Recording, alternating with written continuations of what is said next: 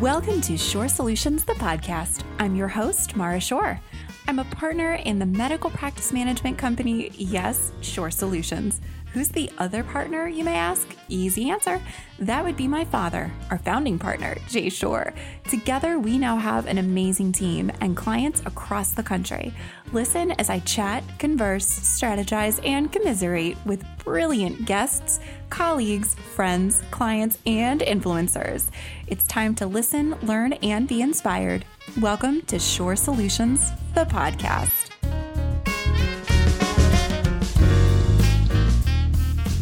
Welcome back to this particular episode of Shore Solutions, the podcast.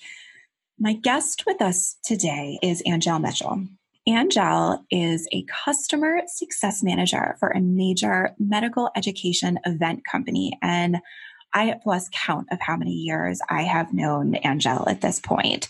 She is not only residing in California and has been truly focused on her role in the aesthetic and anti aging realm for close to a decade now. Side note, she's also one of the best huggers you are ever going to meet.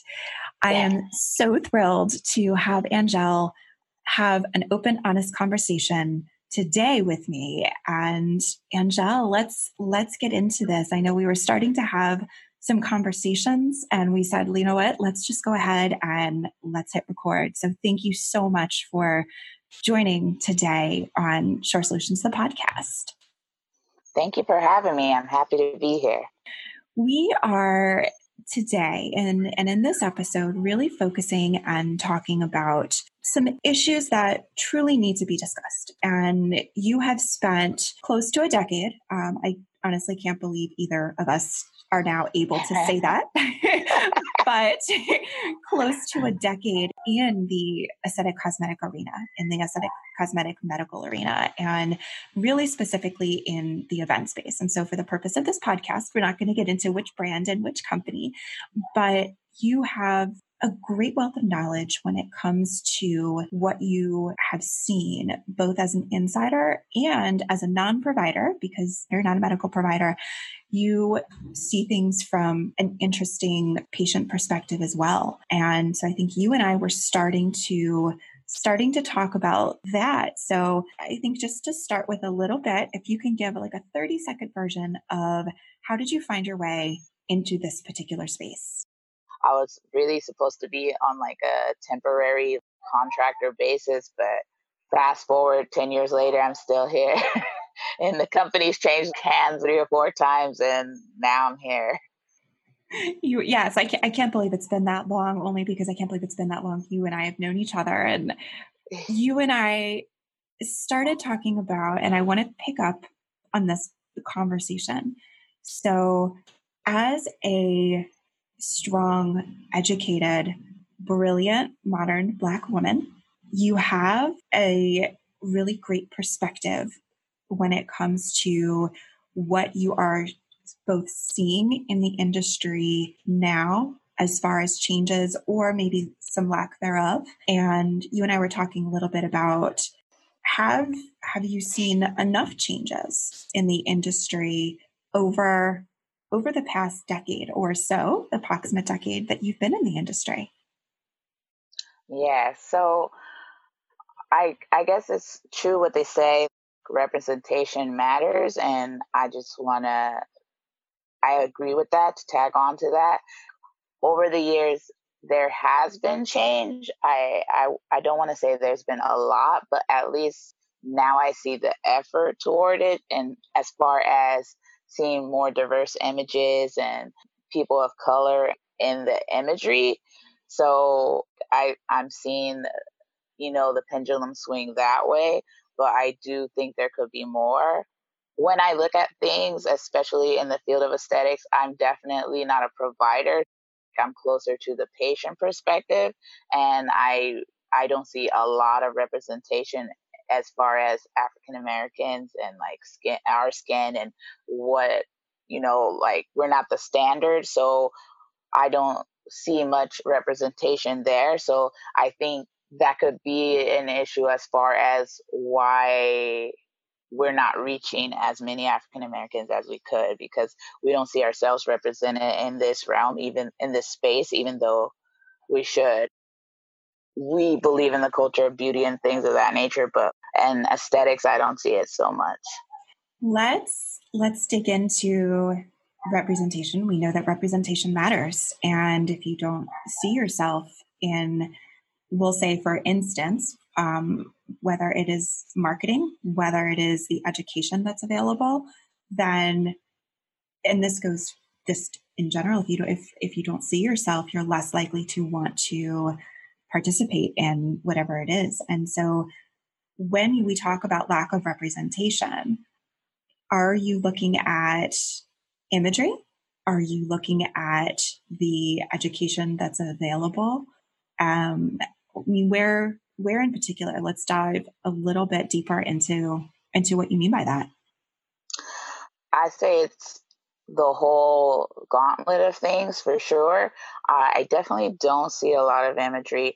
And as far as my company, like I know that we are working harder toward that.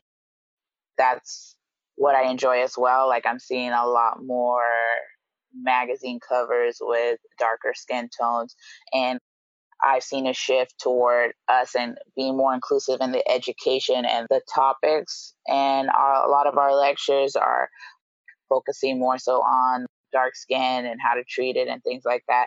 And these are the things that we need to see and offer because that translates into being more inclusive and reaching a, a larger chunk of our demographic as well when I first started, like I didn't see a lot of lectures on treating dark skin and things of that nature. It was more so default was a lighter skin, and then I would often hear like that is just harder to treat our skin, and that's all I hear, you know. So I don't really know. As a patient, I don't even know where to go as far as who would be an expert on my skin. I think we could do better as far as reaching us, educating us, letting us know that we belong in this space too.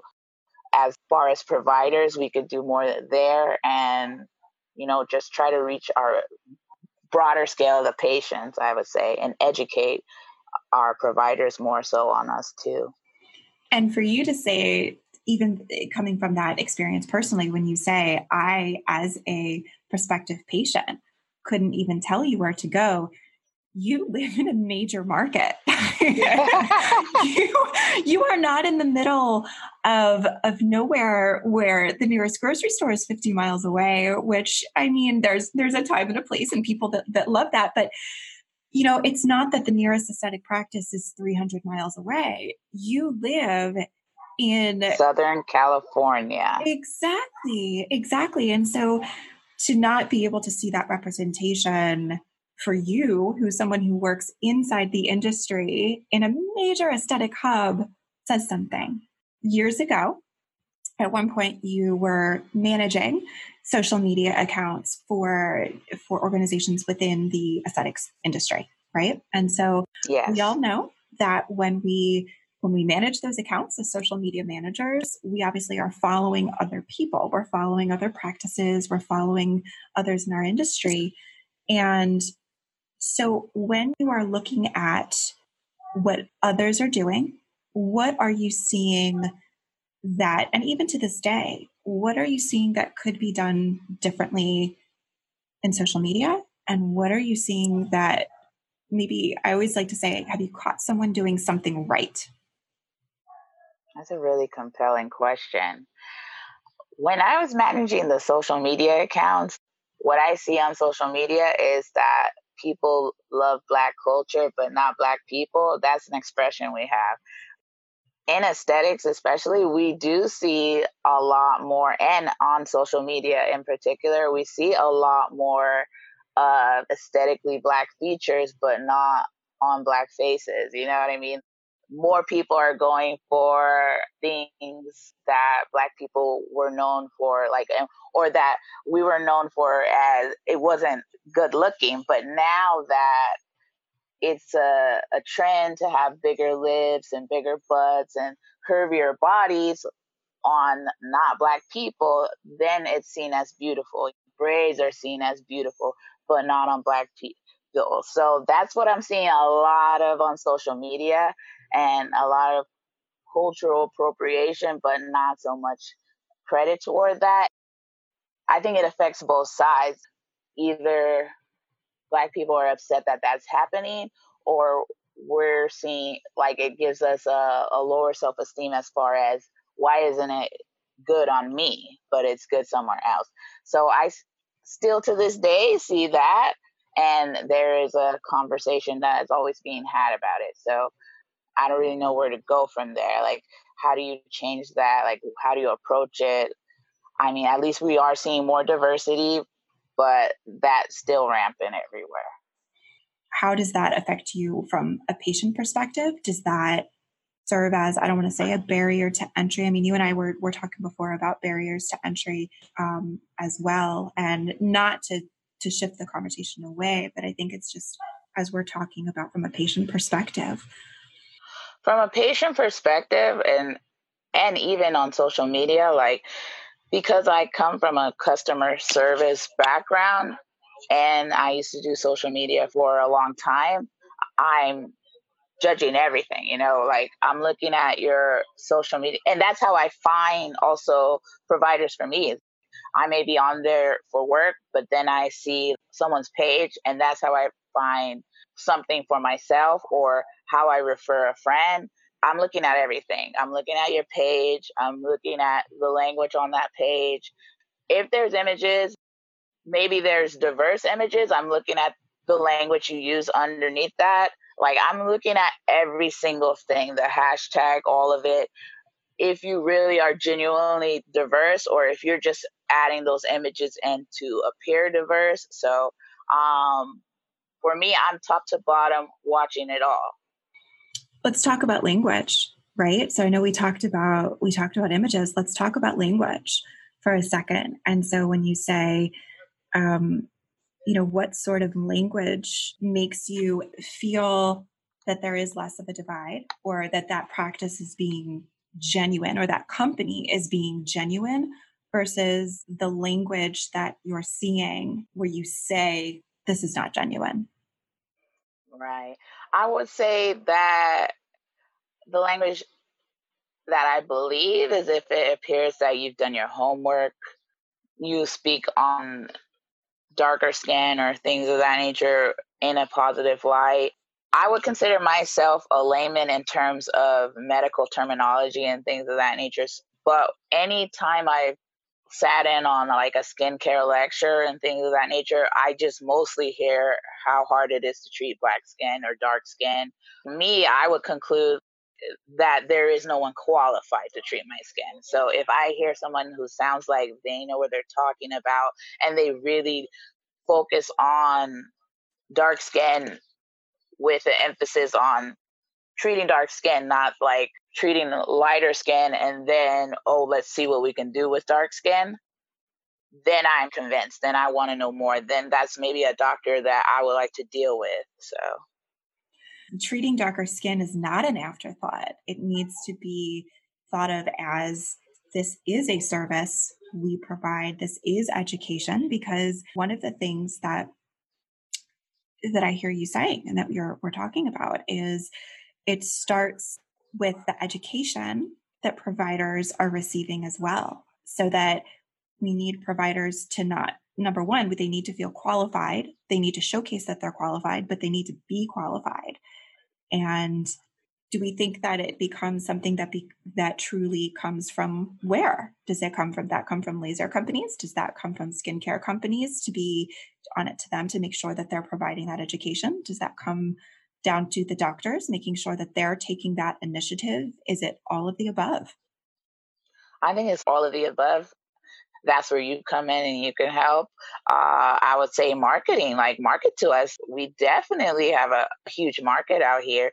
And buying power and we are definitely I, if you pay attention to social media trendsetters and things change when we start moving. So i think there probably are a lot of doctors out there that really do know what they're doing and treating us but again the afterthought effect happens where they're not like really thinking of reaching us reach us and you will be surprised how much we participate.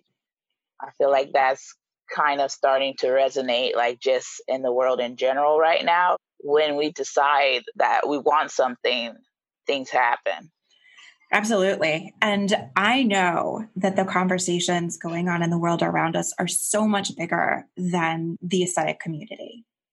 But this is a small corner of the world where we have the potential to make that difference sooner than later starting right now. And so this is it's our small corner of the world. And quite frankly it's our small corner of the world where we have the audience we can speak to and the audience I can speak to which is where I'm not at all saying that what's going on in the world is you know is not nearly as important as the aesthetic community. Oh definitely not. it's part of a it's part of a bigger bolder conversation. And when we you know even drilling down and talking about skincare and skincare usage, you and I have had the conversation even surrounding sunscreen. Exactly. I was just going to say, like, and I think when we start reaching out more so to us, it definitely educates us. I still have family and friends in my circle that believe that Black people don't need sunscreen, that we I that it's harder for us to get skin cancer, that we just just don't need that we don't tan. A lot of people, not just black people, like people who they're just like black people tan. Like I still get that question to this day. I'm 40 years old and people ask me, they're like shocked that our skin can tan. Like if you have skin, it's like anything. It can burn, it can tan, you know. But people, and these are adult people, still ask me to this day. So, yeah, uh, the education needs to be there. We need to be reached. I mean, it's definitely an open field right now. So, if you could see two or three changes in the next year, right? What would you what would you love for those changes to be? Again, I would say representation matters. So I think if people were more so putting more images out there and celebrating them as they are, like dark skin images and people out there and celebrating that beauty and not with a Eurocentric lens, I think that will really help just turn the page on things. Aesthetics is in no way more important than what's going on in the bigger picture, but if we start granularly showing these things in every aspect of our world, things start to change. So I just think images and representation and just being more conscious and aware of things will help a lot. Is there anything else before we wrap up our conversation? Is there anything else you want to add? Um, I would say more patient outreach on the providers end would help a lot as well. I like I said, I just wouldn't know where to go, like who knows about me, who can serve me. Like I honest to goodness was looking for a dermatologist in Orange County and I googled, you know, doctors who treat dark skin or doctors who are experts in African American skin, and I didn't find a lot. Like, surprisingly, I Google everything and I find anything on Google, and that's one of the things that has stumped me. So, so side note. If you are a dermatologist who treats dark skin in Orange County, California, we have found you a patient. we have found you a, a potential patient. But you know, this comes down to even something for when we talk to our practices. But let's even look then at you and I both know a lot of website companies, you know, a lot of website vendors that focus specifically in our industry, in the cosmetic aesthetic space. And, and if you're outside of this particular industry and listening to this episode, think about website vendors who focus on your particular space and in your particular industry and how can you do more to make so coming back to talking to you know talking about medical practices as a website vendor how can you help prospective patients with skin of color find the services that they're looking for because you shouldn't have to, Angela, you shouldn't have to go three pages, four pages deep on Google. First of all, no one should have to go four pages deep on Google for anything. But yeah, right. That it should be easier for you to find what you are looking for, especially when you are that hyper focused on what you're looking for. And so I think the other call to the website vendors is speak with your practices. If your practices don't come to you wanting to do more, take it upon yourselves to have those conversations with your clients, with the practices themselves, and and say, this is what we need to do to showcase a practice being able to treat skin of color. And if you don't treat skin of color, is there a reason why? Exactly. Do whatever you do with whenever I look at a pair of shoes and that pair of shoes follows me all over the internet. Every time I open my phone, my computer, or anything, I see those shoes. Do I buy those shoes? Do that with skincare. with yes yes so when we when we start looking at geo targeting when we start looking at, at facebook pixels do that with with skincare. That's Angel. Google AdWords, all of it. Yes, all please. of it. That is that is Angel on Angel's wish list. So yes, yes. stalk me. I need that skincare. You're going to get piles of skincare in the mail after this. You just watch. so, you know, I am so grateful that we were able to have this conversation today. And you, I've said this before, but you provide this incredible perspective as a hybrid between you're not a provider, but you're still well entrenched and see so much of our industry in the cosmetic and aesthetic medical space. And you've been in this, this industry for so long and you see so much. And that's where as the, as that person, I am so grateful to have been able to have the conversation with you and for you being able to provide a strong voice today. Absolutely. And thank you for having me. And I appreciate this opportunity to help others love the melanated skin they're in, and I hope other people will reach out and make representation count and matter. So, um, thank you for having me. And this is my first podcast or anything like that. So, it went well. you did a great job. Thank you so much. And when it is finally safe for us to all be in the same conference space again together, I cannot wait. And it is safe to get a hug um, yes. I cannot wait to get a giant hug from you.